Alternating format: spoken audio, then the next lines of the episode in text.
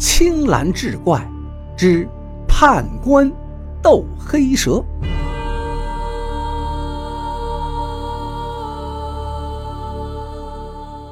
话说西乡村有一户姓顾的人家，小夫妻两个人，丈夫经常外出做个小本生意，女人端庄秀气，勤俭持家。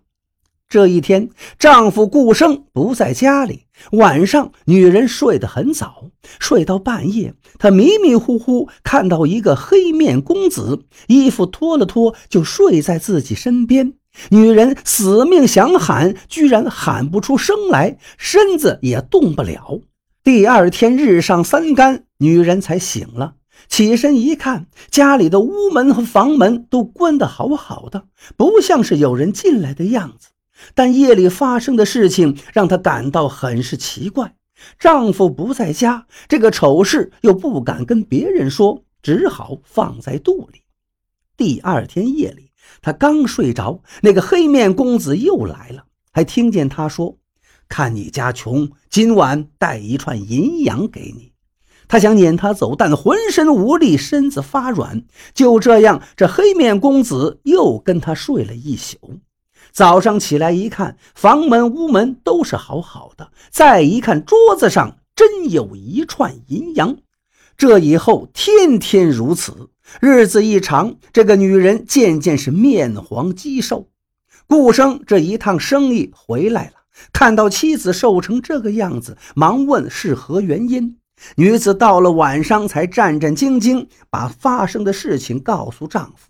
开始，顾生并不相信，但是看到娘子病成这般模样，又不好发作。到了半夜，顾生感觉好像被一个人把自己推到了床铺的里边，那个人躺在自己妻子身边，自己要动还动不了。第二天起来一看，正如女人所说，房里的桌子上有一串银洋。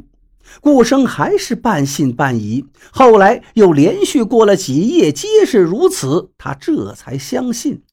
顾生想，这个黑面公子肯定是蛇精所变，眼见妻子被折磨得半死不活，一定得把他赶走。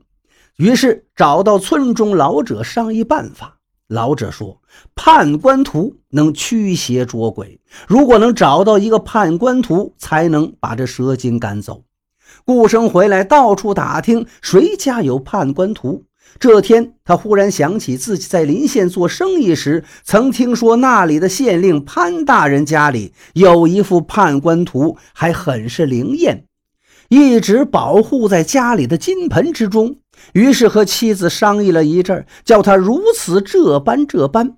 这一夜，蛇精又来了。女人道：“我家里的银洋已经很多了。”现在缺少的是金子。听说临县的潘大人有一只金盆，你能不能弄来给我洗洗脸用？蛇精一听，当下就答应了。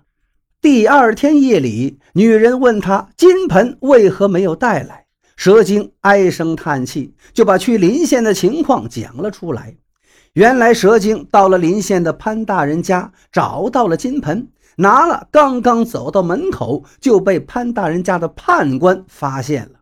判官猛然一剑刺在金盆之上，把金盆打得飞上了屋顶的天沟里。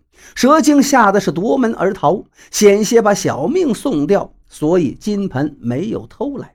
蛇精说：“如果要想要这个金盆，也并不是难事。潘大人家丢了金盆，肯定要找。”你叫你丈夫装扮成一个算命打卦的先生，到潘大人家。潘大人要打卦找金盆，你就说肯定有。找到后给钱不要，就要他家的判官图。然后我再去偷金盆，不就没有阻拦了吗？早上起来，女人就告诉了丈夫。顾生想，我叫他去偷金盆，结果他没有被判官杀死。现在他出了这个主意，我何不将计就计？果真把判官图拿回来，日后挂在家里，这个蛇精不是再也不敢来了吗？想到这儿，他立即动身，收拾好到临县的潘大人家去了。再说，临县潘大人发现金盆没了，命人四处找，就是找不到。这天，下人听到外面有人喊测字算命，就禀报潘大人，要大人让先生来打个卦吧，看看咱家的金盆到底还有没有。潘大人准许，就把这个顾生带进了府内。潘大人请他打上一卦，顾生装模作样道：“哦，大人，您家这个宝贝呢？他还在。”潘大人一听，愁闷顿消，高兴地说：“先生要是说的准确，我一定重谢。”顾生道：“一定有，不过事成之后，我并不要挂金。”潘大人不解地问：“那你要何物？”顾生朝墙上一指，说：“我只要这张判官图。”潘大人看了看那又旧又破的判官图，说：“好，好，好，一言为定。”顾生道。大人，您家的金盆就在那屋顶上的天沟里。下人们连忙爬上去一看，果然就在天沟里。潘大人一见大喜，就把判官图送给了顾生。顾生连夜往家赶。第二天清早，夫妻二人就把判官图端端正正挂在屋中，果然灵得很。从此，那蛇精再也进不来了。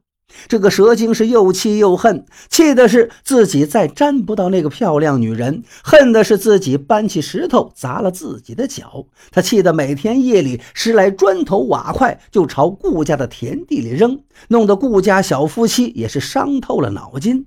后来顾生又想了个主意，这天夜里他躲在田地里，看见蛇精又往田地扔砖头瓦块时，就笑着说：“砖头瓦块年年在。”猪屎狗屎烂秧根呐！谢谢您的好心肠。蛇精听得清楚，心想：对呀，我扔砖头瓦块有什么用？我就拾些粪便倒在他家田地里，来烂他的秧根。这以后，蛇精把田地里的砖头瓦块全都捡走，把各种猪粪狗粪往田地里扔，天天如此。结果顾家的庄稼年年丰收。蛇精见斗不过顾家，便灰溜溜的走了。